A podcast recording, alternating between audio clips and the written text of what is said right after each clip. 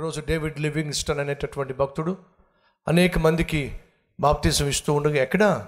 Africa ఖండంలో నరమాంస భక్షుల మధ్యకు వెళ్ళి భక్షకుల మధ్యకు వెళ్ళి సువార్తను ప్రకటించిన పుణ్యానికి అనేక మంది నరమాంసాన్ని తినేటటువంటి ఆ భక్షకులు మార్పు చెందారు రక్షించబడ్డారు. వాళ్ళకు బాప్తీసం ఇస్తున్నప్పుడు ఒక్కొక్కడు ఒక్కొక్కడు సాక్ష్యం ఇస్తున్నాడు. అలా సాక్ష్యం ఇస్తున్న వారిలో ఆ గూడానికి లేక ఆ ప్రాంతానికి అధిపతి సాక్ష్యం ఇస్తున్నాడు. ఏమనిస్తున్నాడో తెలుసా సాక్ష్యం?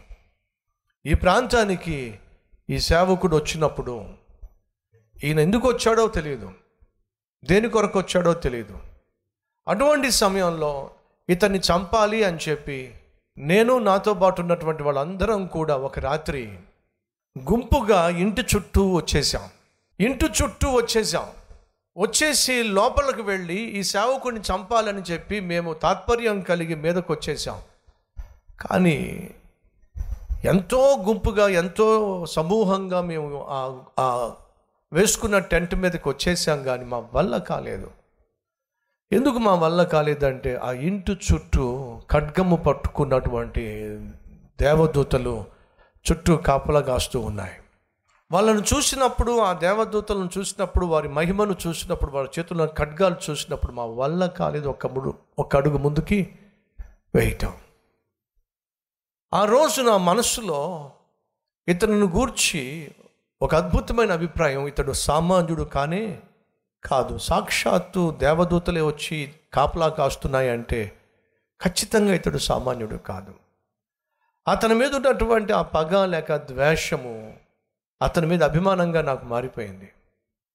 ఆ తర్వాత అతను చెప్పేటటువంటి సందేశం లేక ఆ సేవకుడు చెప్పేటటువంటి సందేశం లేక అయ్యా మీరు చెప్పే సందేశాన్ని వెన్న మొదలుపెట్టి ఈరోజు నేను రక్షించబడ్డాను.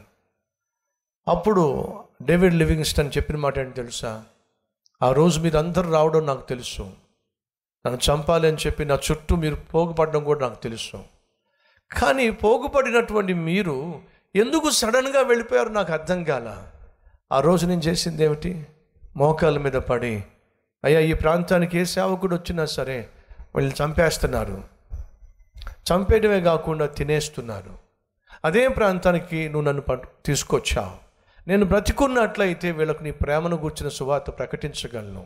ఈరోజు వాళ్ళు చంపేసినట్లయితే వాళ్ళు రక్షించబడడం సాధ్యం కాదు. నాయనా వీళ్ళ కోసం నన్ను బ్రతికించు. నా చుట్టూ నీ కంచి వేసి నన్ను కాపాడు అని ఆ రోజు డేవిడ్ లివింగ్స్టన్ ప్రార్థన చేశాడు. ఇంటి చుట్టూ ప్రమాదం పొంచి ఉంది. ఇంటి లోపట డేవిడ్ లివింగ్స్టన్ చేసిందేంటో తెలుసా? ప్రార్థన. ఈరోజు మన మధ్య ఎవరైనా ఉన్నారు? నా ఉద్యోగం చుట్టూ ప్రమాదం పొంచి ఉంది. నా ఇంటిలో ప్రమాదం పొంచి ఉంది. నా ఆరోగ్యం ప్రమాదంలో ఉంది. నా ఆర్థిక వ్యవస్థ ప్రమాదంలో ఉంది. నా బిడ్డల భవిష్యత్తు ప్రమాదంలో ఉంది.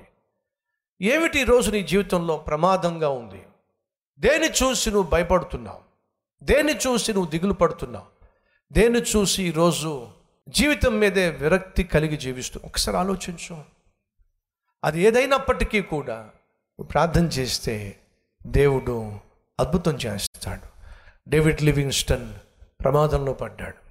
తన ఇల్లు ప్రమాదంలో పడింది. తన భవిష్యత్తు ప్రమాదంలో పడింది. తన సేవ ప్రమాదంలో పడింది. ఏం చేశాడు? ప్రార్థన చేశాడు. దేవుడు మౌనంగా ఉన్నాడా అండి? లేదు. మరి ఏం చేశాడు? తన దూతల్ని పంపించి డేవిడ్ లివింగ్స్టన్ని కాపాడాడు. అదే రీతిగా దావీదును కూడా ఎంత అద్భుతంగా దేవుడు కాపాడాడో మొదటి సమయాలు గ్రంథం పంతొమ్మిదో అధ్యాయంలో మీరు చూస్తారు. దావీదు ఏ విధంగా కాపాడబడ్డాడు? ప్రియ సహోదరి సహోదరులు మన చుట్టూ మనల్ని మనకు పరిచయం ఉన్న వాళ్ళే మనల్ని పొగిడిన వాళ్ళే మన ప్రేమ పొందుతున్న వాళ్ళే పొందిన వాళ్ళే వారి మాటలతో మనల్ని గాయపరుస్తున్నప్పుడు దయచేసి దిగులు పడకండి విచారపడకండి మనసులో నలిగిపోకండి. ఇది సాధారణంగా సైతాను చేసేటటువంటి పని పన్నాగం.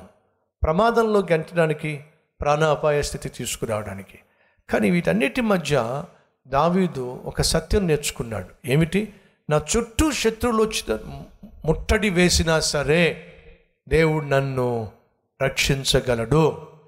నీ చుట్టూ ఎంత ప్రమాదం పొంచి ఉన్నా ఎంత కీడు పొంచి ఉన్నా ఎంత భయము పొంచి ఉన్నా నీ ప్రార్థన ద్వారా దేవుడు అద్భుతాన్ని చేయగలడు నిన్ను రక్షించగలడు నేను తప్పించగలడు నిన్ను స్వస్థపరచగలడు నిన్ను విడిపించగలడు నీ కన్నీటిని కొట్టివేసి నాట్యముగా మార్చగలడు.